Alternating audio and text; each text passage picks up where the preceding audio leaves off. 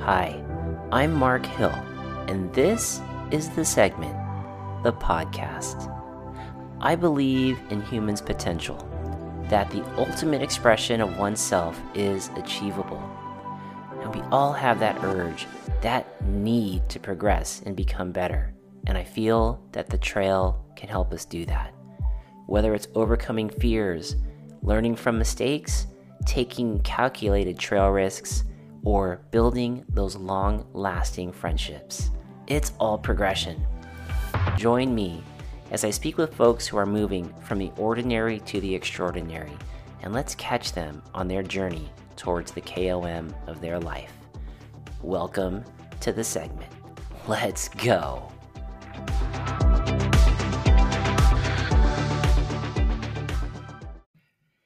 Hey, senders, welcome back to the segment podcast. This is episode 53 with my special guests, Rich and Rob Drew.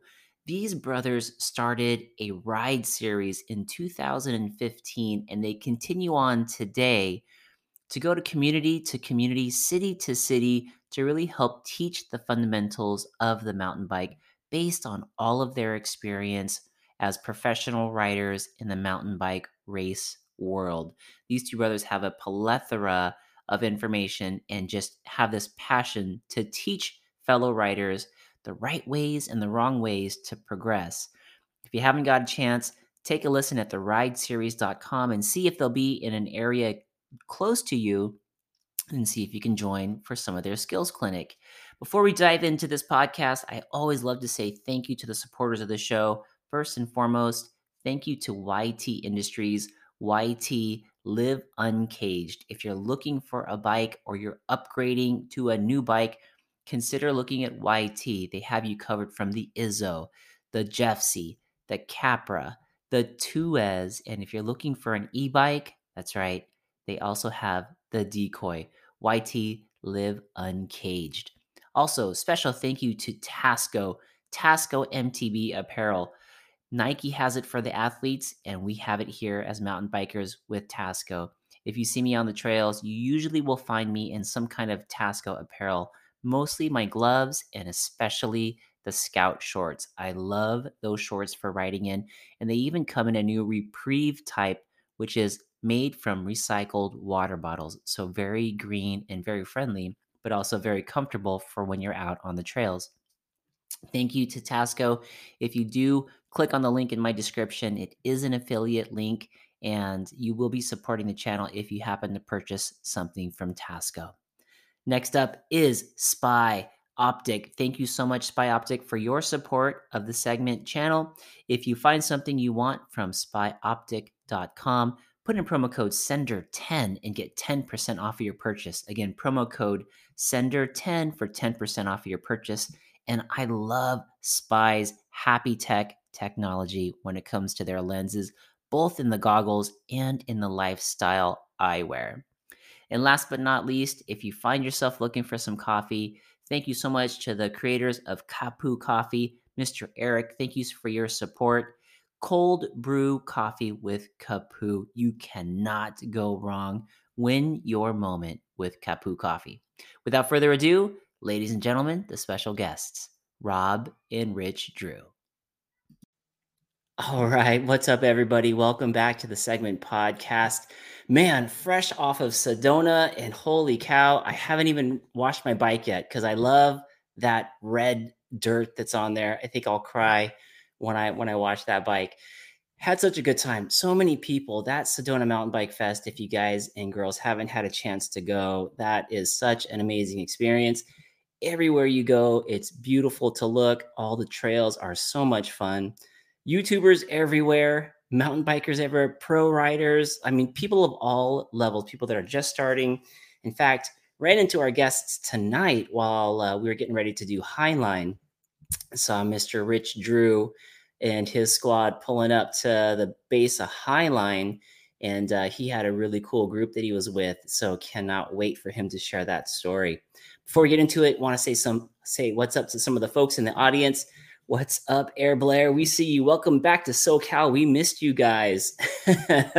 Sart, I, I know, Blair. We got to get on that start ride for sure. Subliminal messages, as always. What's up, my brothers and sisters?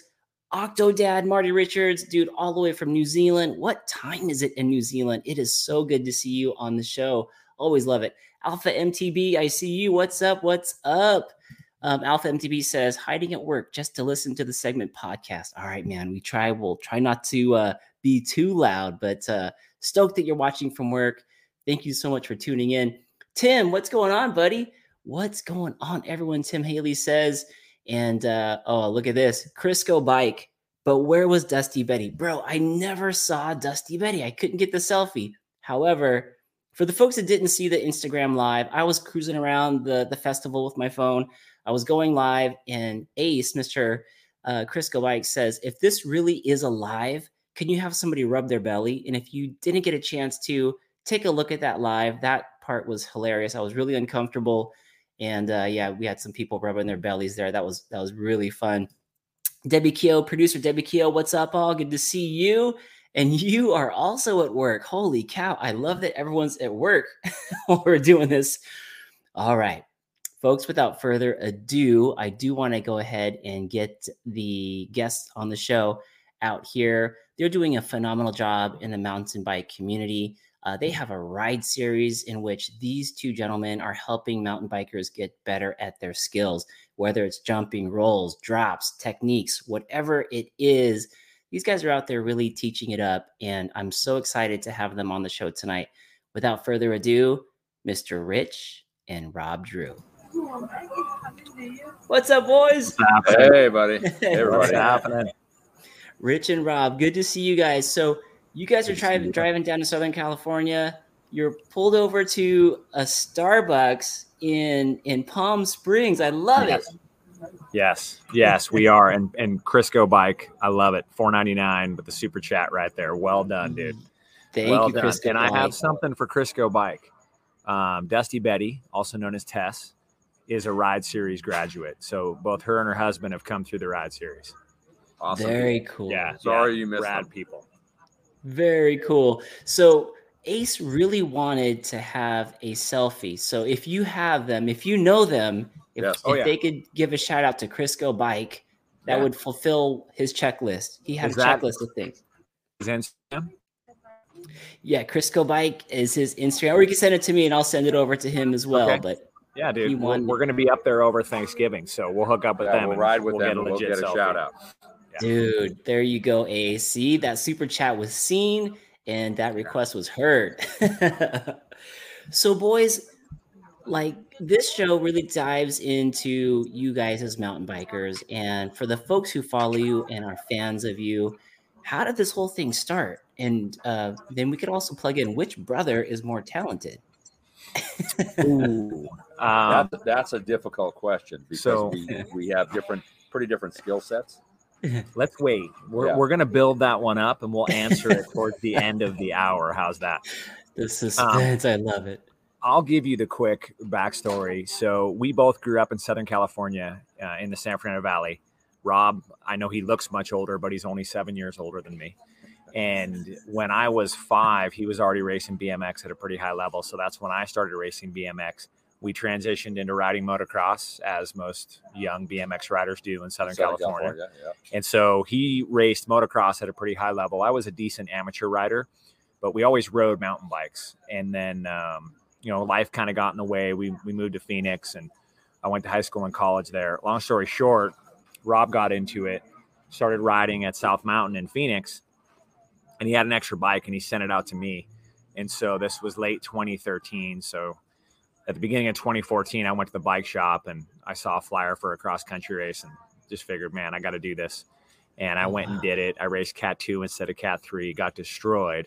And then to keep a long story not quite as long, about six months later, I did my first pro cross country race and What? got seventh. I got seventh out of 50. And um, that's when everybody started asking, dude, how is this possible? Like you just started riding. And I told them, no, I've been riding my whole life. I'm, I'm good at riding. I just didn't have the fitness. So that was the genesis of the ride series. And, and Rob has a similar story. I'll, I'll let him tell that. Wow. Yeah, I started. I, I had a professional motocross career that ended in injury, and uh, when I turned forty, I was a little heavy, looking for something to do to stay in shape, and somebody suggested the mountain bike. So I got a bike, started riding it, and uh, and had it, it kind of came to me really nicely. You know, like they say, you never forget riding a bike. And uh, in 2015, I decided to go check out the Big Mountain Enduro because Rich and I had talked about competing in that series the following year, and I was able to win a Masters championship in 2015, back it up with another one in 2016, and suddenly, you know, we were both we were both mountain bikers. Wow. You Yeah. guys started a little bit later than than like the traditional mountain bikers, but you had some of the skill sets to bring into the sport. We had a lot. enter. Yeah, we had a lot. I think the background really helped BMX, motocross, and we'd ridden mountain bikes quite a bit. We just never thought about racing. So Mhm. enduro, and I rode pro cross country for three years, but enduro was more what I was. So 2016, I won the Southern Enduro Tour. So it was a great year for me. I won every race, and um, Rob signed a deal with Factory Pivot in 17. 2017. 17 and then i i signed for 18 and 19 so for 18 and 19 we were both factory pivot riders racing together and that was was pretty awesome That that was awesome. Now, as as brothers, did you guys were you guys traveling to the same events together? So were you able to feed off of each other and help each other with with the, the races, or were you in different events within the races, or how did that work? We sometimes rode different classes. Um, sometimes we'd ride pro together. Sometimes i'd ro- ride pro he'd ride masters. And then later in our careers we both rode masters. But yeah i can tell you i definitely fed off of him for wisdom during the race because i'd, I'd get a little bit up here. So yeah it was fun especially when we rode in 2019 we raced the big mountain enduro series together. And you know the plan was to battle for a championship and we were doing that three races in we were neck and neck and talk about a great segue this guy decided to crash and actually break his neck and so that Whoa. that kind of yeah it was pretty bad Yeah, Whoa. 2019 2019 was a rough year for me, but thankfully what- I was able to recover.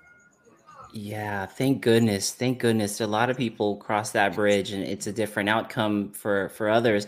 What happened that day? Do you remember w- what it was? Yeah, I was I was doing. Uh, we had we just come back from Winter Park, and I'd been riding the Mach 55. So I was on 27.5 wheels, and I went out to do a, a training ride with one of my other teammates, and I jumped on my Switchblade, which is a 29er. And about 15 minutes in, I went to to do double up off some embedded rocks, and the timing, my timing was was kind of figured for the smaller bike, and Mhm. so I caught all the rock when I didn't intend to, and I was going like 30 miles an hour, and it just sent oh. me straight over the bars. I Oh. remember passing the critical angle of attack, knowing that it was going to end badly, and then waking up on the ground. Wow. Did you know r- right when you woke up on the ground that something was wrong or Well, I broke my I broke my neck, my back, my collarbone, and my arm, and so I knew my arm and my collarbone were broke, and and I had a lot of pain. But I got up and walked about three miles to What? get out of where we were. yeah And I didn't realize till I got to the hospital and they did a CT scan how bad it was, and then they admitted me into the hospital, and it was it was pretty touch and go at that point. wow. Damn, Rob. You walked 3 miles out with a broken back and neck. Jeez. five Louise. five vertebrae on my back and one in my neck. Holy cow. Well, I'm glad you're here. I'm glad you're recovered. Yeah. But was how was the bike? Not Literally not a scratch on the The bike, bike was not a scratch. the bike was good. Damn. So, Drew, were you with Rob when this was- happened, no. or was this? No, this was a training ride. So I moved Bentonville, Arkansas in 2018. And so Rob still lives in Phoenix. So we we raced at Winter Park, had a Went great separate race, went our separate ways, and that happened on a training ride on Monday. I got it. I gotcha. Wow. So no, Yeah. I mean I, I didn't I- I didn't get to be there and it was tough for me because the next race uh, was in Telluride and you know talk about feeding off of your brother being there. I was spun out. Yeah, Like, there was a lot of negative energy coming his way. I was when so that happened. the the race started and I almost didn't race. Like I literally I had in pre-ride and I just thought I shouldn't do this and I I was going up the lift and I just I couldn't help it. I just I just started crying and uh Oh. I actually pulled my phone out and got on Instagram And I just kind of tried to talk myself through it, figuring maybe if I can get some of it out, I'll feel better. And it's really weird. I just I went up and I just said, you know, I just I got to do what I'm here to do. And um, it was a very odd first run, and I just wasn't feeling right. And I came down after that stage, and I was kind of sitting there thinking, should I go? Because it's a big pedal out. And Brandon Ontiveros, the director of BME, came walking up to me, shaking his head. And he's like, dude, you just smashed that stage. Like you won by however many seconds. And I don't know, it was like a light switch. Just from there, thought, nah, it's the time. Let's go. Let's go do it. That's what Rob would mm. want. Wow. That's incredible. So did you when you were not feeling it, was it was it the feeling that your brother isn't there? You weren't sure what his recovery was going to be like? Is that is that what was Yeah. Pulling your Yeah, it was it was a lot of things. I mean, I, I haven't hidden the fact that I'm a pretty emotional guy, and for me, it was just tough because we were doing it together. Um, and, we, and we had was- intended to do it together in Yeah. 2016 and so our our paths just diverged and we were both doing big things on the bike but it was it was not till 2019 that we were going to do the whole series we were going to race each other and we we really we prepared long and hard and and we had high hopes for that season and i just ruined everything Oh, yeah, it was it was difficult, but you know, I, I dealt with it and we came into the final round in Aspen and I had no idea, but him and his wife actually drove up and surprised us. i showed up Oh. in my oh. At our house. in my turtle shell yeah, Oh he came out, he, he was all he had the turtle shell on and yeah, so I, I came out of the house and he was there. So that was pretty amazing to have him there. My parents were there, everybody was there for the final round. I was battling for a championship, so it was awesome. Man, That is a great way to bat to go into that stage. Now, did they show up? Did Rob? Did you show up before the race or after the or after showed the up race? before the race um, so Oh, uh, we we showed up at the house. We were we were also at the time uh, we had we had a program we'd initiated called the Yard Program, which is an acronym for uh, Young Aspiring Rider Development, and we had a couple of kids with us and their families, and so everybody was staying in a big house, and my wife and I showed up at that house. And, and everybody was still getting their stuff out of the car. And so they made an excuse telling Rich he had to come out and get something. And I was out front. Yeah, it was so great. I surprised them. of course, everybody was recording it and I just came out. I had no idea. So it was pretty amazing. Dude, what a great story. And Oh, obviously was the the recovery was good. And how did that how did that race end up for you that that next day? It it was a great race. I had a blast, but I hit something on one of the stages and blew up a rear wheel and broke a derailleur. Oh, And so just like that, it was over. But honestly, I would not have won. Um, the guy who won the championship, his name's Mike West. The guy's a legend, uh, amazing rider, and he he had me covered. I won a couple stages, but he had me covered. We did the big stage down Aspen, and I think it took me almost 16 minutes on that stage, and and he put almost a minute on me in that stage. That's how good this guy is. wow. That's that's fast. But I mean, I, I had a great season. Um, I won big at Big Sky.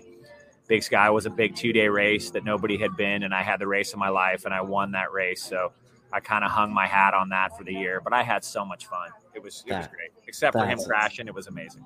Yeah, what a year. Man, that was like right there on the verge of the whole COVID thing too and, and things Yeah. getting all blown up. But uh Oh, yeah. wow, what a crazy story. What a crazy story. And what a great way to end the season having your brother there. Oh yeah, it was awesome. That's Yeah, Yeah, and it was it was so great because I've raced with Big Mountain several seasons. I'm a multi-time champion with them, and so they were aware of my injuries, and there was a lot of concern. And so when I showed up, it was just, even though I, I wasn't able to race and stuff, it was so fantastic to get the support from everybody, and that was really helpful in my recovery as well. Wow, that's awesome. That must have felt good to be around that energy, It which did. was oh, that's Yeah. great. Oh, that's awesome. Um, a couple folks here in the audience that just listening to that story. Um, you said we had a question here from uh, Octo Daddy says, "How many master racers are there at American Enduros?" So when I was when I was racing regularly in 15, 16, 17, there would there would always be at least 40 guys.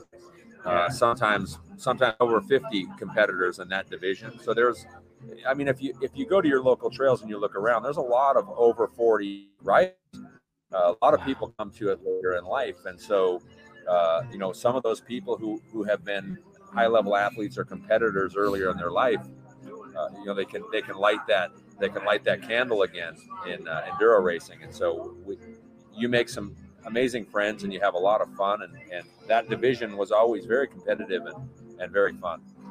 That's man, over 40. That's uh that's great. That's that's that makes it very competitive in a in a fun way. Oh, yeah. Um S- Scouts out here was listening to your story just now, Robin Drew. He says, Man, that's brutal. Totally, totally. Yeah. Um Crisco Bike is saying, but the singing voice is okay. oh, you're probably picking that up in the background. I'm sorry. There's like a street festival going on going on. I hope Oh. it's bearable. I'm sorry, everybody. no, no, I thought he was referring to one of you guys might might sing on the uh the old YouTube there or something every now and again. Oh, nice. Not yet. Um, I guess if it gets bad enough, I'll start singing. my, my broadcast voice is intact. There we go. There we go. We got uh, trail dogs are in the house. They said howdy. What's up, Trail And, Dog? uh, another big, yeah, another big group here. The Bomber Crew MTB says what what up? What's up, He's, Bomber uh, Crew? What's happening, Bomber Crew? These guys are uh, vet veterans who started this group, and they just had a group ride last Sunday. Over hundred people showed up for that for the Veterans Day ride. That's awesome. Very very cool. Yeah, that's that's a good group. That's a group that we like to work with when we get the opportunity. Yeah. Speaking of, might as well. That's a great segue. So, you guys were were racing 2019, and then you got the inspiration for the for the ride series. Uh, Rob, it sounded like you were working with some kids, also in 2019, and and now you guys are out there traveling. And tell us what you guys are doing out there now. This this ride series. Yeah, it started in 2015, and we've steadily grown it uh, over the years. And I, I, it's a little bit more unique, I think, as a program because basically you're looking at it um, in the five plus years that we've been doing it. We haven't scaled it because essentially the product is he and I, and the experiences that we just talked to you about. So our take on it is when you come to one of our clinics, everything that we talk to you about, we have extensive experience. So that is a very important element of it is the ability to I think ride at a high level, but then also convey the why and the how, bring in physics and gravity. Yeah. And we've done well. You know, it's a program that we we pour our heart and souls into and you know, we're we're in a pretty big growth phase right now and mm-hmm. it's just it's fun it's fun to do it's something that's needed especially now with the growth of the community and again our program we got a big giant trailer and we, we go and we bring all the implements out and so we set up in a big grass field and we try to provide an environment for people that's free of impediments that helps them build confidence That's that is awesome. And what? Oh, uh, Trail Dogs here is saying, longtime subscriber to the channel, guys. Your YouTube channel is inspiration and super informative. Your how-to drop video was game changing for me. i love a lot that of controversy around that video. ton of That controversy series of videos, I should What- say. Yeah, really? so- T- tell us what. What did Yeah. they say? You know, it, it, it was funny because when I made it, a- a- and again, let me preface with I don't call myself a YouTuber. I'm, I'm not completely invested in YouTube because teaching is our, our main business. That's what we Mhm. do. But thankfully, we have the platform that we can make the YouTube videos. But we essentially, I made the video, and the gist of it was get down to the ground. Like get the bike down quickly, and everybody ripped me apart and talked about, you know, GMBN says you have to manual, and so and so says you have to load and hop. And i disagreed. And i said i don't do that. So you can do whatever you want. Mm-hmm. There was a lot of controversy around it. And that was my that was my introduction to how literally you can be taken on youtube and how much vitriol can be contained in the comment section Yeah, that comment section can be pretty toxic. oh yes hey look at this guy what's Stretch up with nick, yeah. we're gonna see you this weekend Speaking of Nick, thank you, Nick, for for the connection. Yes This- i told is- I, I said nick hook this up so yeah that Nick is all right. I don't care what you say about him. nick's a rat so yeah, the, the program it's it's been growing a lot. It's Rob and I. We have an intern named Caleb. Um, one of my best friends named Andy comes out and, and helps us coach periodically. But we're kind of at a crossroads now where we're going to need to bring in people that can at some point take over for us because Bentonville's a very unique place and um, I was asked to to show somebody and his family around, and his name was Ken Lousberg. Uh, you probably don't know Ken's name, but you know the company he's the CEO of. It's called SRAM. Oh, so yeah. I, I took Ken around. We had a great time, and Ken asked if we could come out and do clinics for their North American offices. And so we did that. One of the people that went through was a man named Bill True. Bill Bill's client at SRAM is Trek. Oh, so long story short, Bill said Trek needs this, and so essentially SRAM funded three days of clinics for a Trek store in Tennessee, and so we recently did that. It was amazing, and so now we're in this area where we're not quite sure what's going to happen next. There's a lot of talk, but we're getting ready to grow a little bit more, and it's exciting. We're about, about to have a growth spurt. We're hoping. Yeah, Yeah, that sounds exciting. It's all. It sounds like it's all set up, ready to to take off for that for that next chapter for you guys. Yeah. It's just a matter of how quickly we can do it because again, the product is us, and I don't know a way to clone us yet. So Yeah. what we have to do is on that technology. we're working on that technology. we have to find somebody that's a good writer uh, and that can also convey the message. So Mm. that's the piece that's very difficult. Is we talked about all those experiences that we've had. It's hard to find somebody that has those experiences but can also speak very well. Mm, right. Yeah, that's a that could be a dilemma for sure because especially when it's something you guys have been working for since 2015, you need the right person in place. Oh yeah, So so so Oh, yeah. definitely. Um, Nick is also saying, um, Rich, you all right too, even though you ride a man pink bike. Nick knows it's Coral Dune. It's so pink. It's Coral It's so big. okay, so since now since 2019 didn't finish the way you guys wanted it, it still finished off great. You guys were ultimately going to compete against each other at the end. Um, who do you think would have? How close are you guys in time in the times? Let me answer this. Uh, let me answer this. We're, we're very close, and I, I I have a very good answer for this. okay. I I will go faster. I'll go faster for the most part. He technically is a superior rider to me. I have no problem saying that. Wow, good answer, Rob. when, it comes do to, when it comes to, to all out speed racing, he, he had me covered. He had me covered. I'll admit that. um, if if there was a, a contest for technical proficiency, I think I could edge him out. But uh, I would give him I would give him the nod on who's the better rider between the two of us. I love it. I love it. I think that's why you guys make such a great ride series clinic because you're getting the best of the both worlds combined when you're teaching these folks Yeah. how to ride. It's definitely a very good compliment with he and I. Uh, he's much more technical, has much more of an engineering mindset, and so he brings that. I'm a little bit more entertaining, and I think that's my gift. Yeah. Alpha Alpha MTB says definitely see the need for what you guys do. Lots of new riders getting out there and usually only have a vet rider friend to follow. Gets kind of dicey. Yeah, Yeah. yeah, it certainly can be. Yeah. Yeah. So what we found and, and, and what we've heard talking to some of the industry people is, uh, you know, COVID created a boom in people buying bikes and getting into riding, but there there hasn't really been uh, a way that when you buy your bike at the bike store, you get any skills included with it. And so many of those riders might have a terrible experience their first time out because it is inherently dangerous. And so our objective is to try to give those people uh, some skills and some confidence so that they can go out and improve their riding experience safely and become cyclists. Uh, Nice. Become people who will buy another bike and buy more parts and, and contribute to this community that we all love. Yeah, well said. I, I feel like that's a that's a well said thing. I mean, when I first got a, a bike, I'm a COVID rider. I started in April of 2020, and I had no idea where to go. And they pointed me to Greer Ranch, and I got up there, and I was like, uh, A lot I of don't think yeah, right. There's like a lot of I didn't know what to do. So I found myself on on double D just trying to figure it out. But had I had lessons before I went out there, I, it would have changed the game and the progression right off the bat. Oh yeah, Some skin would have saved some skin. yeah, oh yeah. Trail Dogs is asking a question. Um, so I'm a little late. Is your clinic coming out to California? Good We're, question. we're here. We're We're- we're here. We're yeah, in California. this weekend we'll be in Murrieta. Uh, it's Copper Canyon Park. There are still some Still spots some open on Saturday, not Sunday.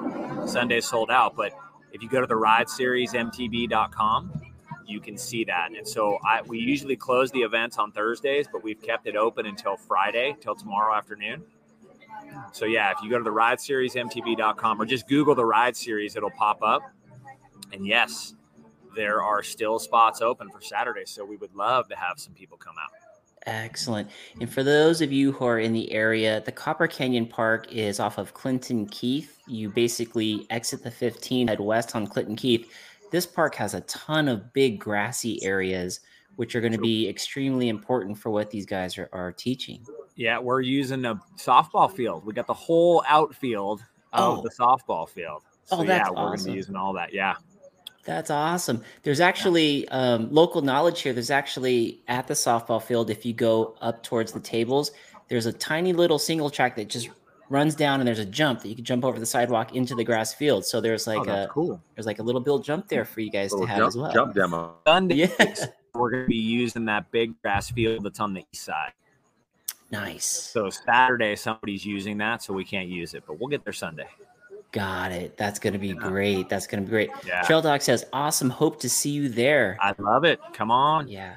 Trail Dogs has got a, a, a big group, and maybe um, Aaron or Isaiah, if this one of you guys, maybe you can blast it out. Because how many spots do you guys have left for Uh, I'd have to look at the numbers. Sunday's full. Sunday's the jump session. That filled up pretty quickly. But uh, Saturday we have a 201 and a 301. And I think there are a decent amount of spots still open for both of those. Okay, so so check it out at the rideseriesmtb.com.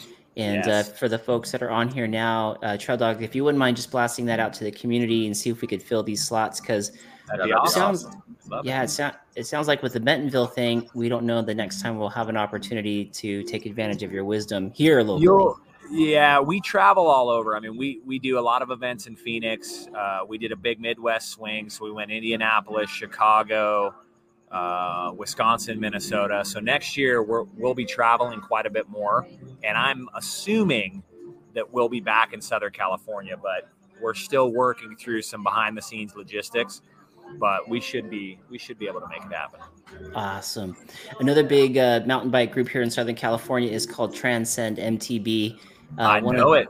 Yes, one of their I know it. I'm on is. Transcend. Yeah, Nick's like, dude, you got to get on Transcend. yeah, Um, I dig it. I, I love. It seems like a really rad community, and I love all of the conversation starters that people put up. Like there was one recently about strength training off the bike. I'm really big about that. So I dig that stuff. I, I like that people are looking at things off the bike to help them be better on the bike. yeah, yeah. Make that experience on the bike worth it. Holy cow! We got another super chat here coming in from Trail Monster. Nice. Uh, Thanks, Trail Monster. Heck yeah, Trail Monster. Trail Monster says, "Hi, Mark, Rich, and Rob. You guys going to be at next Sedona Fest?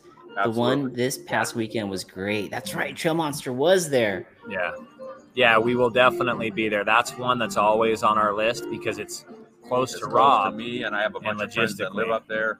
Yeah, it's just and, easy. uh, yeah, we, we love that place. Yeah, the Yeah. the the so old hot Crisco bike.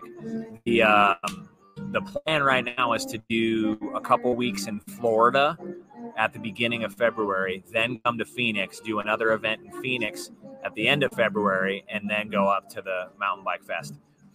Boise Nice. is tentatively scheduled next year, Crisco bike. we Um, want to get up there and ride. oh, and we it's, also it's wanna get selfish, yeah.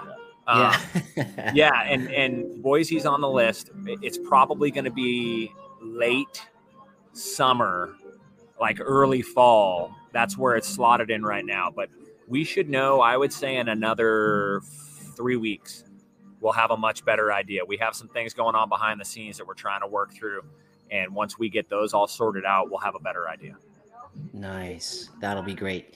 Um, looks like uh, Transcend's gonna throw it on the page for you guys and getting them spots filled. Oh, so thank you so much. That's awesome. Thank you, awesome. Transcend. I think that's representative of four thousand different writers right there, and then Yeah, uh, they Trail have a, Dogs. they got a big it. group. Yeah, they they sure do. They sure do. another thing too i think that would be great too that we're trying to do is part of it you know we talked a little bit about this backstage but trying to find ways to give back a little bit more to the community and i know there's a huge vet population in the southern california area it's all over the Mhm. country but um, that's something that we have been pretty passionate about so the hope is that we can build a presence in the southern california area and then as we move forward find ways to help give back to the trail system to some of those local groups because when we're there if we have multiple weekends booked we're going to stay in between and that gives us a great opportunity to work with the local community I love it. Bomber crew, if you're listening to this, this could be great for for your guys' group as well. Um, here's I'm throwing up a picture right now from Instagram. Uh, This is uh, Rich and Rob working with uh, first responders and veterans. Tell us a little bit about the focus here. so this was the sheepdog impact assistance group and so one of our sponsors my wife and i is junk brands so junk brands is based in bentonville and sheepdog has a big presence just south of bentonville so they actually were able to connect us and it was something that was pretty transformative because I really can't imagine what these people have been through. You know, the, the trauma that they're dealing with on a daily basis. I won't even pretend to understand what it's like, but to see what being on the bike does to them and for them, it's just a very powerful thing. So for us to have a platform to play any role in that is it's important. It's something that we want to do.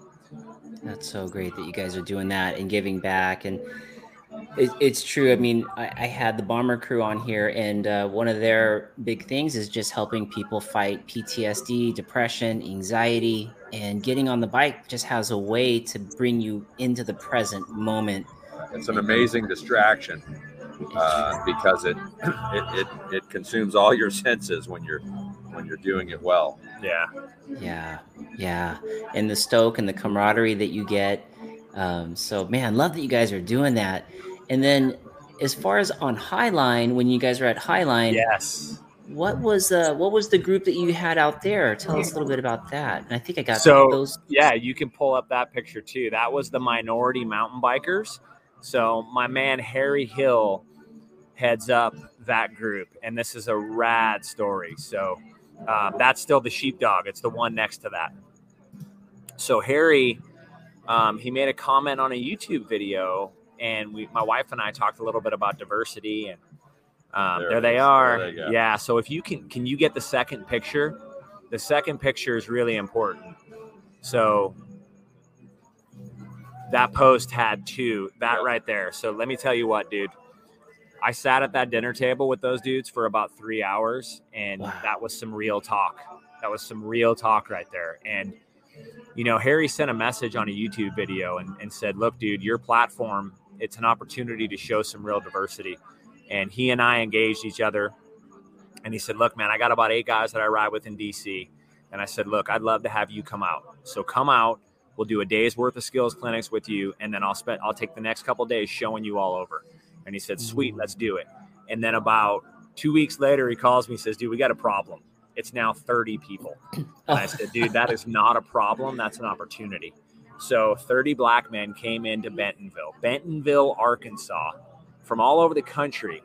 And a lot of them didn't even know each other. It's just word spread that we were going to do this this event and everybody was welcome and dude it was incredible i mean we just we had an amazing time i'd never done a clinic for 30 people and we were in the middle of arkansas at this place called the Coler mountain bike preserve kind of the crown jewel of bentonville and you know people are walking by. It's a very heavily area and it's predominantly white people. And they all came through and they saw us working with all these black men and a lot of them stopped thankfully and asked the question that should be asked. They said what's happening here? Like, this is amazing. And so it was a very powerful weekend. Um, we had some decent conversation and we said we just we want to keep doing it. Let's do more. And so the sedona mountain bike festival was a pretty easy thing to do Wow, that is very cool. Now, were these men mountain bikers already, or were, oh, was it a Oh, Well, mixture? most of them most of them were but what they're doing is they're trying to get more people of color on bikes and one of the things that was talked about at, at this dinner table was you just you don't see a lot of black people riding bikes. It's just not prevalent in that community. These guys love it. Like they've been all over the place yeah, to they ride. get the same joy as you and I get out of it. And so Yeah. the idea is if if more people of color can see themselves in the people they see, they might decide to try it and then they'll experience the joy that we experience every time we ride the bike. That's cool. Man, it's- that is so cool. rad. Yeah, they're just they're rad dudes, and so our goal with Sedona was simple. It was just get out and ride. Like what you saw was exactly what we're after. You and all your boys seeing our group together and saying, "Wow, dude, that's cool." Like right now, you see a group of people that that are people of color that are that are different than he and I, and that's that's unique. We just hope we can get to a, a spot where it's not like you just just people riding bikes, man. The bike doesn't know any different. Yep. Right. Yeah. The bike just knows there's a pilot up there. Yeah. That pilot needs some skill. You know, that's Yeah. why they got to all come to the ride series. Yeah, but the, the joy of riding a bike has no prejudice. Yes. It's yeah. there for everybody and we want to make sure they all get Yeah. a chance to share it. That is rad that you guys did that. And that's the squad that you guys had on Highline that day. Oh Uh, yeah, dude. Some of them were tested, bro. Some of them were tested.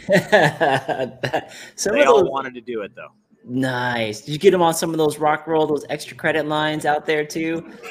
Not all of them. A couple of them were like it's a pretty big disparity in, in skill level with the riders, but they're all super athletic and they're just all into it. So we were able to to do a lot with them at the clinic that we did in Bentonville. Mm-hmm. And so this April, we're shooting to do another event like that. And we're looking to double the number and actually bring in a group of women as well. That- So we're going to try to go really big with this one. that's cool, boys. Yeah. That's really cool. I'm just looking at uh, Tony Tony Aro 69. His uh, his response there was yes, Rich Drew. Uh, you're doing God's work. Kudos to you, sir. As a minority mountain biker, I salute you and have even more respect for you. That's I tell you what, it's you know, just Rob and I have talked about it a lot. We talked about it on the drive out here. To have an opportunity to do it, um, it's a blessing, man. It's just it's something that the, the kind of the way we were brought up. If you can do something, if it's in your power, you do it. And it's Nice. simple. What we're doing is simple. It's not a big deal.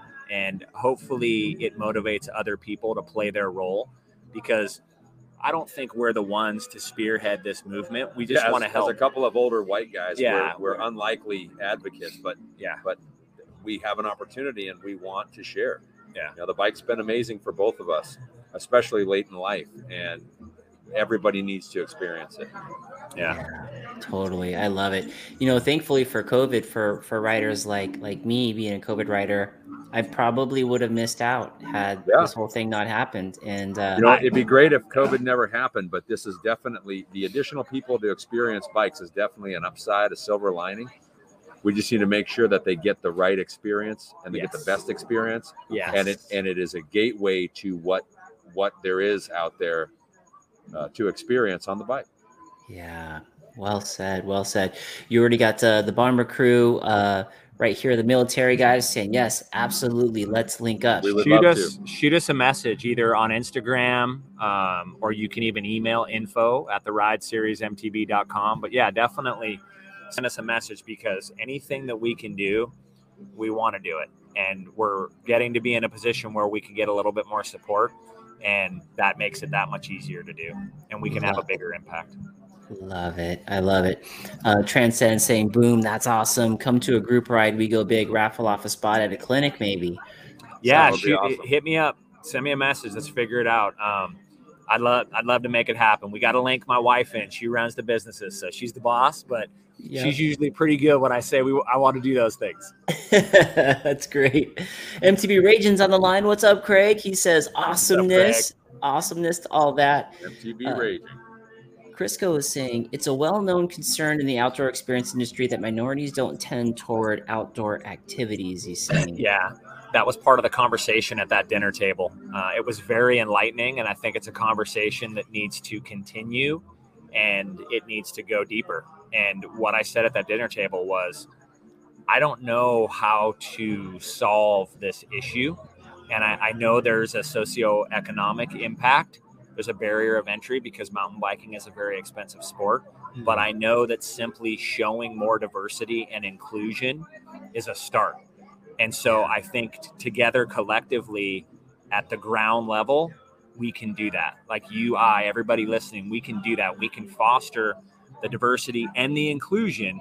And I think that'll speak to some of those companies at the top that can then affect some more change. Yeah, it'd be like the old Head and Shoulders commercial, and they told two friends, and they told two friends, and so on and so on Yeah. and so on. Yeah. Yeah, absolutely. Well, you guys are already making a dent in it. I mean, going from a small number to all of a sudden 30, and then the next one's going to be even bigger, Yeah. and uh, and That's it's out hope. there on your platform. Yeah. Yeah, it's a cool thing. They're a rad, rad group of dudes. We had a blast.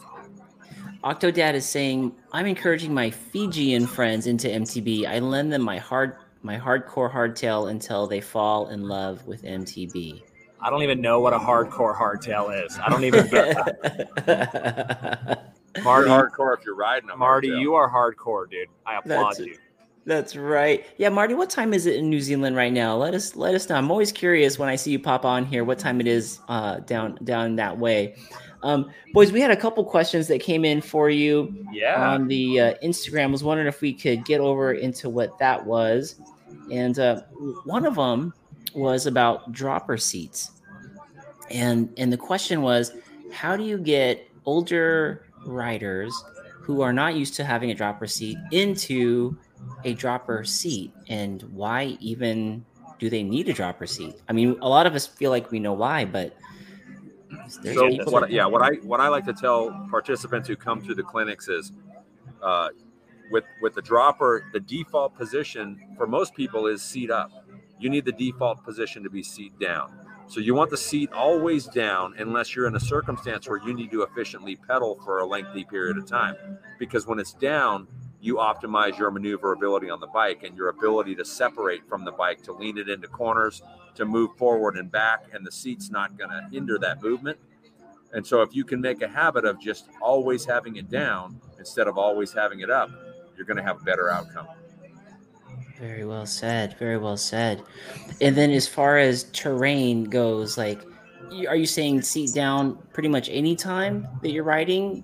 Well if you don't need to if you don't need to effectively pedal efficiently like a long sustained xc ride or a or a climb if you can ride if, if you can be riding with the saddle down you're going to be better off because anytime you get off the saddle you transfer your weight down to your feet and a low center of gravity is always going to give a better benefit Yeah. also if your if your weight is on the seat any any terrain you hit is going to come through the seat and move your body weight out of your control and you want to always prevent that yeah, I think an easy way to look at it is if you're out of the saddle, drop the seat. Yeah. Got it. Got it. There you go. That question came from uh, one of the writers who I guess was trying to help some of the folks who are into the non-dropper seats and the maybe the older demographic where they're used to just having that thing there. Yeah, that question referenced somebody who was over 80. Gotcha. That's right. Yeah. That's right. Yeah, he was an older rider, which is rad. I love hearing that he's over 80 and charging it. Yeah, that's mountain biking huge. is incredibly affordable Right. Bargain Interior is says, the price please don't say mountain biking is expensive out loud. My girlfriend is listening. Isn't it great that we can get our bikes at Walmart? it's way cheaper than a therapist yeah. Cheaper than a therapist for sure. yeah, it's like a Oh. like a antidepressant daily Another question that came in says Roger has started uh, writing. Roger has just started writing again and isn't used to his dropper. Po- okay, that was a dropper post one. Yep. Uh, the next one is from Outdoor Climates Journal. They were asking, when are you guys coming to ride Bass Lake? Where's that? Bass Lake is up above Fresno, up uh, close to Yosemite. Okay, so next year, so we'll be doing, um, we'll be going to the SRAM office in San Luis Obispo. Ooh. So from there, we'll head out and hit all those yeah, we'll things. do a little nor, So- norcal swing yeah, we're gonna do, we're gonna do a NorCal swing, and, and we'll get all this out soon. My my my hope is that we'll have some help getting all this out very soon. that that would yeah. profile outlets Yeah. sharing the Yeah. sharing the plan Yeah.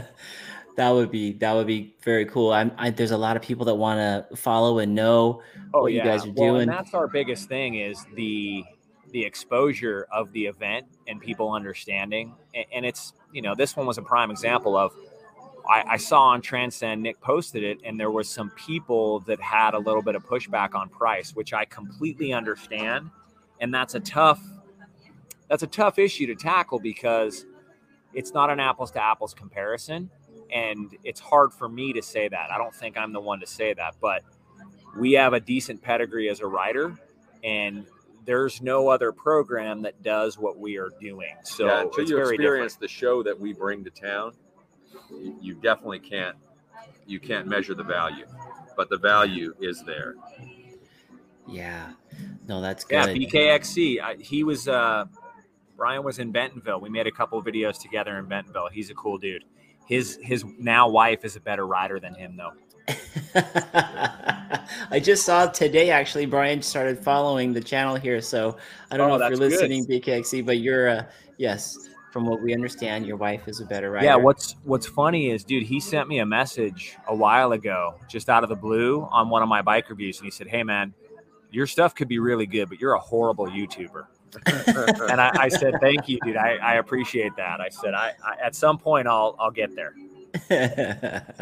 you will. You are. You already are. Um, boys, when when it comes to what you're doing now, what is the the main thing? Like when you have an audience like like this, I'm just looking down the chats on people that are on, and we have like a smattering of of skill sets from uh, COVID writers like me up to uh, guys that are that are racing against the pros. Yeah. Um, what's the main thing that you that you speak to when it comes to jumping on that bike and being safe and having fun? Can I take this one? You can. Okay, so what we have found uh, is that when we work with mixed groups, uh, with advanced riders and low time riders, all of us, as we began riding, were usually in such a hurry to become good riders, we, we glossed over the fundamental things that would help us be better riders throughout the rest of our riding life. And so when we get people who are new, they're they're a blank slate, and so we can give them those fundamentals, and they become much more successful. And oftentimes, the more advanced riders who may have developed bad habits struggle the most with with unprogramming and changing some of the fundamental things they do to become more quickly better riders. Uh, so, some of the more basic things you'd be shocked to find are the most important things that we can convey. And I think some of the people that we've had the biggest impact on could be the highest level riders that we've ever seen. There's a lot of Mm. people that are very proficient and they can go fast, but technically there's a lot of issues. And it's incredible because you make a couple of small changes, it completely changes who you are as a rider and basically allows them to step into a new room to then start progressing. And it's simple. Basically, if mm-hmm. you've been riding for a long time and you're not getting better, there's a problem. Yeah, you hear people talk about mm-hmm. plateaus. That's Yeah. because they're doing something fundamentally wrong. And everything we do is is based around physics and gravity. And if you're doing something that tries to defy either of those, you're Yeah. going to lose. Yeah, I Mm. think it's very important that we get across to people, and we do this at every clinic. Our opinion only matters so much. If our opinion counters what physics and gravity says, guess what? Our opinion's wrong. Makes sense. Yeah, that makes sense. What are some of the things that are like the most common errors that you see when you when a rider comes to the class? Uh, riding too far back on the bike. Yeah, Uh, hip body position. Everybody gets too far back. Everybody's default when they get nervous is to go back, which makes sense because as, as a human being, that's your fight or flight response. But it's one of the worst things you can do on the bike. And on top of that, there are some organizations that will teach you to get back on the bike, which puts you in a risky position. So Wow. Meaning like for for downhill um, approaches or just how Anything. you yeah, you want to keep your weight centralized over the bike because that's how the bike was designed to deal with your weight. You're you're a key component, and your mass can be a tremendous asset or an enormous liability if you don't Mm. manage it effectively. I'll give you a prime example, dude. If you hung out at those rock rolls yeah. on Highline, that's the worst place to see it, dude. You can see it all day. Everybody rolls off those things and they're already in the back seat. Wow. If you're already back, you can't go back when you need to. Does that make sense? back. That makes And sense. Yeah. That's what The- we see is a lot of people they come in and they go back immediately. they Wait give up- until they- you have They to. give up that move, and then it's not there for them when they need it. I mean, there's no better evidence than Friday fails, dude. Just watch Friday fails and the amount of people that are jerked over the bars by their arms stretched out because they're trying to ride their bike from the back seat. Doesn't work. Yeah. I've seen people when they get tossed that way, and it's like a catapult. They're like Yeah. loaded back there, and there's We call it nowhere loading the for slingshot. Loading the slingshot is what we Yeah. call it. Y- Yeah, yeah, it's it's bad. It's bad. Thank God we didn't have any of those. But no, those are things that. Um, so I don't want you guys to give away the all the all the tips and things, but Dude, we'll give it all away. Like I we put everything on social media. This is what it comes down to, dude. Until you're there in our setting with us, I we'd bet everything we have you're not going to get an experience close to it, and that's fine. Like, you know, people have asked, you know, what are you using? What are you doing? I'm an open book. Like, I'll literally give somebody my setup and and tell them go for it. Like, go for it. And if if you can do what we're doing, if you can give the experience we give, man, we'd love to hire you. Yeah, We, we can help you. Any whoever it is, we can help you. But if you can't get to us, we want you to benefit from what we've what we've worked so hard to create because we want you to have a good experience on the bike. That's the that's the goal. Yeah, no, I love that, you guys. I love that. Crisco Bike is actually saying here that, yeah, like you said, NICA teaches kids to stay as So- far back as possible. So we're- we're gonna Oh. we're gonna take we're gonna plead the fifth on that one. Um, i- it's there's a lot of people out there saying a lot of different things, and there's a lot of different things you can do. What we come back to is we have a lot of experience, a lot of experience, and everything that we speak about in the clinic, we have experience on. So, for example, if somebody said, "Hey, dude, how would I ride Rampage?" I'll tell them, "I don't know. I've never done it, and I never desire to do it." And I think that's an important thing. And NICA's unique. Nike has a lot of, it's a Uh, great program. it's a doing great things program, for a lot of and it's a lot of people volunteering. It's a lot of volunteers that they're just trying to help their kids out. So I think we're we're working towards something that will help remedy that moving forward. But again, I think a key part of this is we didn't come into this as oh let's create this as a business and try to grow it as a business. We came into it, we fell into it because we're passionate about it, and people asked for help. Yeah, a lot of we we were to the people in our communities. We seemingly rose to the top very quickly because they didn't know our history and our pedigree.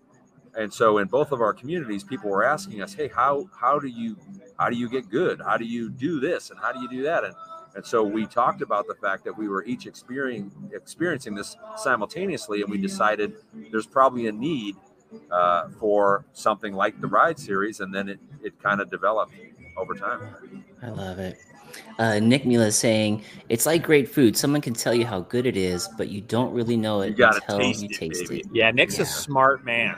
Yeah, that makes sense. That makes sense.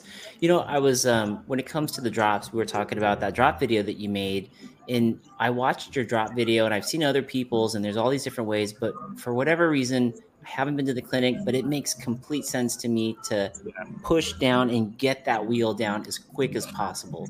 Yeah, That we agree. Yeah, anything anything that would prolong your arrival at the ground under control off a drop is not going to be in your best interest. now we don't factor fun into that equation. Like if you're a good rider and, and you want to blast off something and catch a downside that's 20, 30 feet out, that's a little bit different. Yeah, if you want to do a 360 off a 10 foot drop, right on. But I'm, that's not the game I'm playing. Yeah, yeah, we uh, got to practice a lot of that on, on the highline descent. On the backside, there was a lot of different little rock sections that Oh yeah. you know didn't seem deep enough for our bottom bracket to hit, but you know short enough to where we can push that front wheel down and get it down. And then when they were deeper, uh, where the bottom bracket could hit, it felt like the more speed you had, the better chance you had of getting that front wheel down faster because it's just you know oh yeah. Yeah, it's surprising in a lot of those circumstances, you need momentum. It's your friend because if you stick a wheel and you don't have a good command of your mass, Yeah. you can you can find yourself flying over the handlebars real easily. Well, Trail Monster, hey, thumbs up on that ten Awesome, dollars. buddy. Thanks, Trail Yeah. Monster. Mount Lemmon. He bombs down Mount Lemmon. Mount Lemmon You can't- legit. you can't be in the back seat at Mount Lemmon. Not gonna work. Wow. You're gonna end up in the hospital. Mount Lemmon is legit. One of the most underrated trails, the full lemon drop. I love that one. I got to hit it at least twice a year. Mark, check this out, dude. I'm, I'm getting a sound block here for I'm, trying to, I'm trying to protect our mic so we're not listening to the uh, the local band here. It's okay. It doesn't it actually doesn't sound that it, awesome. it's not that intrusive on on the mic. Well, um, dude, I um, mean, we gotta we got the the windsock on there, dude. We're trying to do it right, man. There you go. That's we know awesome. bad audio is not acceptable. no, no, it sounds fine. You guys are doing great. Trail Monster, thank you so much for that for that 10. By the way, everything that comes in here is going to go to the boys there for their gas tank while they're uh, coming down to San Diego. So um, and pay for those coffees that they have sitting on the table there. Yeah, I'll tell you what, you got to give me some insight on how to get all these super chats. I we, yeah. we don't get many when we do ours. I, every time they pop up, I go, "Oh, I forgot super about chat. that." Hey, yeah. yeah, people are giving you guys money. They love it. They love what you guys are doing. So they they support you guys uh, which is great. Oh, as far as any other tips go, like some of the big ones, maybe we can cover just a few more. We're at, almost at an hour, but we'd love to just get maybe a fundamental on cornering and then maybe a fundamental on jumping. And that should cover the, the vastness of the skill set we see here. I'm going to let you take cornering. Okay. Uh, one of the most critical things on cornering is pedal position. Um, if you look at a description of a, of a tire, what it's going to describe is the center knobs are the rolling knobs and the side knobs are the turning knobs. The tire casing is round. And so to get those turning knobs into the ground to work on your behalf, you got to lean the bike over. You lean the bike over, you need to be able to counter that lean by shifting your weight to the outside of the corner. And if you rotate the pedals so that the outside pedal's down, when you place your weight on that pedal, it's literally right on top of the contact patch of the tires. And so that's hmm that's the most effective way to create grip and stability in a corner. Interesting. So I'm taking a right hand corner. Yeah, right hand corner. Pedal. Left, left foot up on the inside. No. Left hand corner.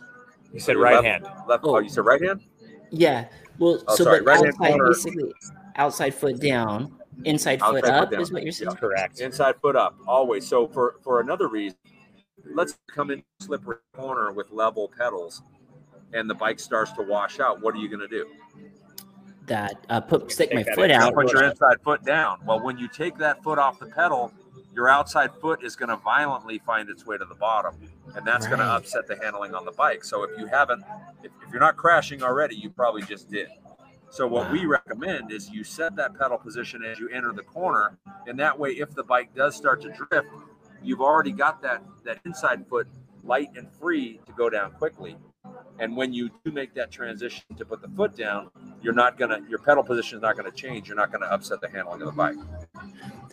That is awesome. That is great. That is great advice. Now, people say front tire, rear tire, in the middle of the bike. Where should your weight be? In the middle of the bike. Middle, middle of the bike, centrally. But it's very important, especially when you're turning, to have some weight on the front wheel. We refer to the front wheel as the wheel of influence it, it doesn't have any influence if there isn't any weight on it. Got it. Got it.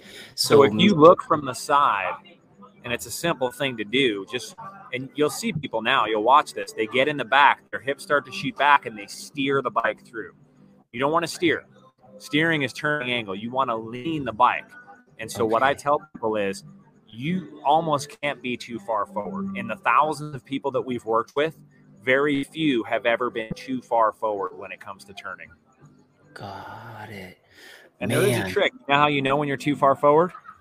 How, you're how picking you know? grass out of your teeth. that's a that's a trick that you want to catch on to real quick. yeah. So okay, so so I hear weight towards the center, but also make sure that that front tire, the wheel of influence, has oh, uh, has weight on it. Has, has weight on it your your outside leg is down and that's putting pressure on the side knobs of the wheels so that's digging into the dirt. And uh, your inside foot is free there because it's up. It's free to come off in case you drift or, or what have yep. you but it, you have a little more control there Interesting, interesting.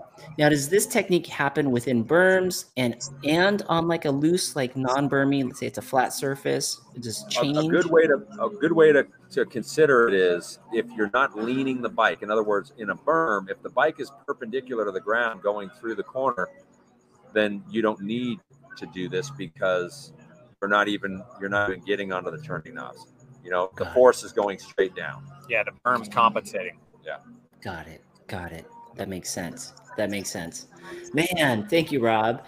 Um, that's good stuff because there's always that that question. No, no, no, more on the front. You know, oh, you need to have your pedals even, pedals neutral position going in, and then adjust as you're going through.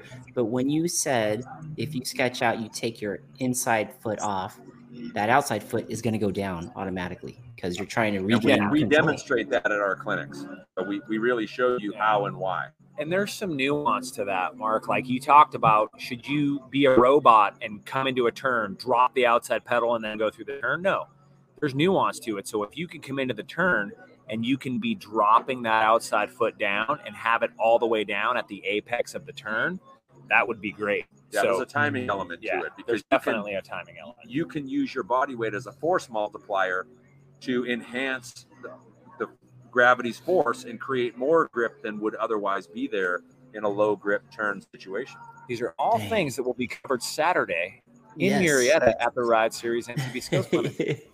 Cop- Copper Canyon Park, folks. If you guys are around, Copper Canyon Park. Um, so this is going to then go over to. Thank you so much for that uh, wisdom on cornering. Yes, I do. Scott, get ready. Scott. Scott, So here we go. Scott, Lippy. Scott, sit down. Get yourself comfortable. we're going to talk talk loopy jumps. So here, here's the first thing. We're, we're going to talk about a couple things that are facts. They're not opinion. When jump is very short and very lippy, as Scott described, the window of time to deal with the energy that's created is very small. Now, our anecdotal evidence tells us most people come in too fast. So they come in too fast to a jump like that, and their body movement dissipates the energy. So they come up short. And usually their remedy is go faster, bro, just send it. So now they come in faster and the whole thing gets worse. So if you look at the takeoff, whatever it is, if it's a big, long takeoff that gives you a ton of time, or if it's a short takeoff, there's a window there. And so at the ride series, we, we teach it basically two silos. There's the speed element in jumping, and then there's how much energy you create off the takeoff with your body. And so what we aim to do is get riders to create close to 100% of energy, 'cause then they can come in as slow as possible. Is this all making sense? So, yeah, that one right there, this is very important. So, jumps, all you're doing is managing energy. That's all a jump is. But the problem is, if you're a newer rider, you haven't had that experience. You need to get that experience managing the energy. So it's really hard to manage something you're not comfortable with. So what we try to tell people to do is slow down. Slow down because then you open the window of time up that you're dealing with the takeoff. Mm. The next thing I think that's important that most people they don't understand, you can see the front wheel. So most people they see the front wheel go off and they think the jump is over. The jump's not over until at least the rear wheel comes off. So I'll tell you this right now. Next time you go ride and you're watching people jump, watch their feet. I'll bet you everything I have that the majority of people you're watching, especially if they're newer, their toes will roll down as soon as the front wheel goes off the takeoff. Hmm. And the reason is your brain is telling you to do that. Mark, your your brain doesn't want you jumping a bike, dude. Your brain takes you jumping bike as you flying through the air on a projectile, and it's not happy. And quite Yeah. frankly, it shouldn't be. And I think too many people, it, it totally, yeah, too many people don't take that into account. Everybody just just send it. No, don't just send it. Collect data, and that's the beauty of what we do is we have multiple takeoffs, we have multiple landings, so we can slowly increase the distance as you get more and more comfortable. So in any given event, you could get 25 to sometimes we've had people get 200 reps at jumping, and that's all solid data. Nice. That's that's great advice. Um, Scott says yes for sure. Trail Monster with another super chat for you boys. Here we go. Trail Monster says, "I'll hook you guys up on the next live stream. Rich and Rob, hope to see you guys in Tucson, it. Phoenix, or maybe Sedona. Lemmon drop one day? Yeah, Question we'll have mark. to hit you up for the Lemmon Yeah, drop. the Lemmon drop is legit, dude. I haven't done the whole thing. I've only We'll done up some with of Randy it. Suter and get a shovel Yeah, at the top. it's it's legit. That That would be awesome. Scott saying, uh, "Rad, yes for sure. Thank you, You're fellas. very welcome, Scott. You got it, Scott. Our pleasure, That buddy. is- Thanks for That is tuning in. great. Now, one of the things that uh, last thing on the jump thing, and I know you guys got to get back on the road. Um, when it comes to getting bucked, everybody's like, they'll they'll be jumping great, they'll feel good, they'll get a buck, and then their progression will just lose some steam, and they may not know what the heck happened. Generally, what does cause somebody to get bucked?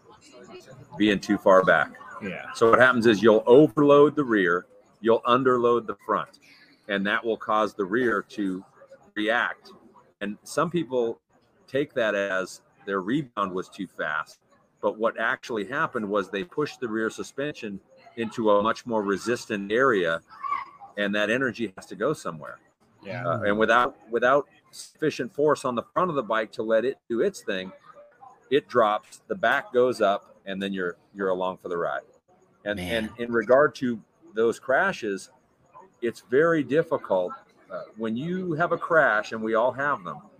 What happens then is apprehension, and that's a terrible uh, that's a terrible ingredient when you're on the bike. So what I suggest is you want to try to ride trails that you're very familiar with so that you can have some little victories for yourself and build your confidence back up. You don't want to, when you're experiencing that apprehension, you don't want to take any undue risk because that's where you're going to be doing the thing that would cause you to crash again. And you don't want that. Mm, Got it. Well said. Love it. Love it. Um, one more question here as we as we pull in through the time slot. If it's okay, Crisco's asking, how much do you guys stop and inspect a feature A lot. when it's new to you?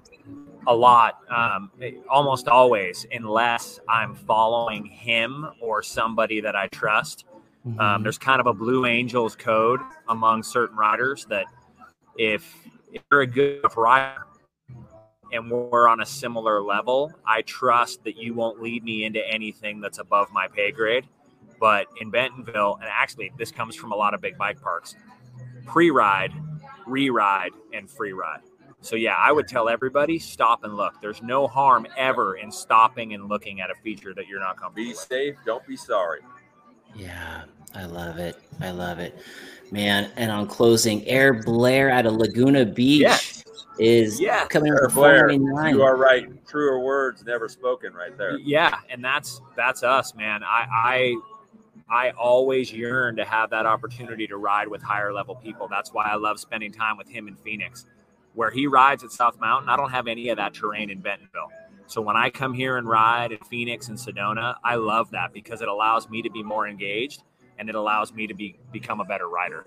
I mean, that's and being able to improve and see the improvement for me is just so fantastic with the bike. At 50 years old, to be able to be doing Yeah. something like this and still improving is is just very very fulfilling. Loving, Yeah. loving it. Love the bikes. Love everything that it brings to the community. What you guys bring to the community. You guys are so awesome for reaching back and giving back your experiences and helping different types of people get out there and enjoy the bike safely. I love the ride series. What you guys are doing.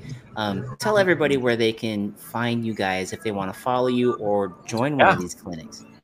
Yeah, it's rideseriesmtb.com. And we're, we're going to grow a little more next year. We're going to try to be better from a marketing perspective.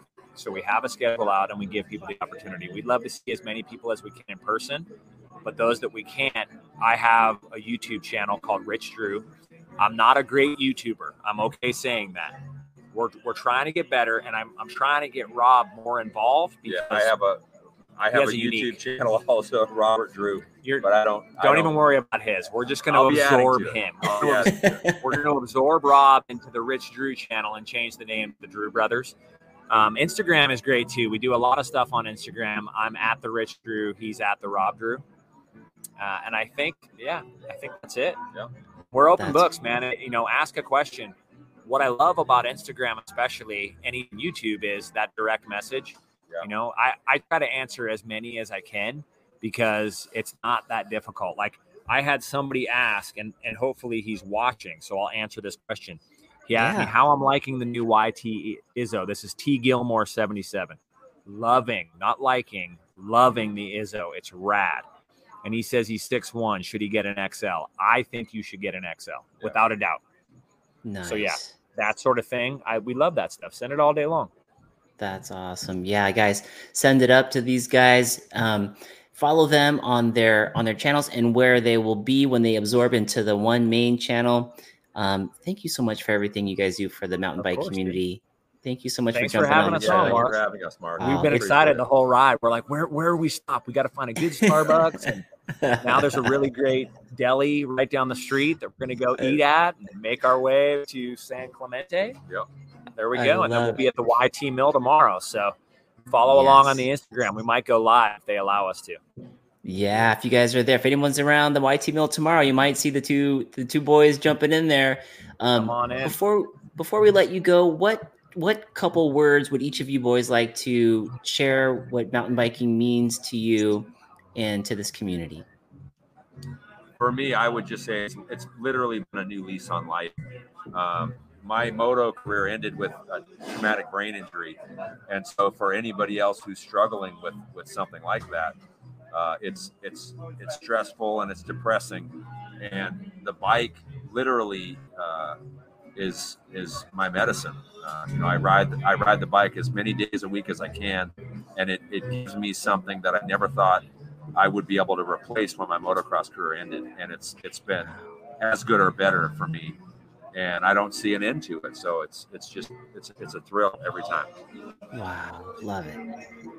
Yeah it's it's a similar thing for me you know i i, I became a pro mountain bike rider at 38 um, it just wasn't something i i ever expected but to have the opportunity to just share positivity to have a platform to try to be as positive and motivating and helpful as possible it's just it's amazing. You know it's such a rad community and to be able to do it with with this guy here um, you know we're not young dudes he's 50 i'm 43 it's it's awesome you know like it's it's a community it's an endeavor it's a sport it's a lifestyle it's something that you know we we had the question earlier that gentleman was 83 years old i think Yeah. 83 years old That's riding a bike I And so- only hope Yeah. that I'm still doing it then. Yeah. That is very cool. That is very cool. Well, boys, thank you so much for all you do. Drive safe, coming all the way down here. Look much. forward to seeing what you guys are going to do for yeah the dude, future. if you can make it come on yeah, out stop Copper by if you can. Canyon. It's close We'll- by. we'll be there yelling just having fun jumping bikes That'll be awesome. Right by my house. I'm going to try to get there, boys. Do it. all Do right, everybody. Thank you all so much for jumping on.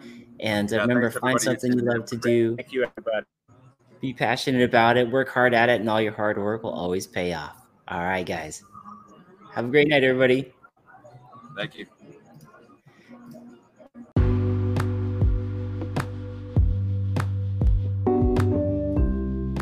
Thank you, senders, for listening to this episode of the Segment Podcast. And big thank you to Rob and Rich Drew for stopping on your trip down here to Southern California to join me on the podcast. I really appreciated my time with you guys. I love what you guys are doing for the mountain biking community. Folks, for those of you who are listening, if you do want to take a look at where these brothers will be, take a look at the Ride Series MTB Skills Clinic and see if they're going to be in an area near you.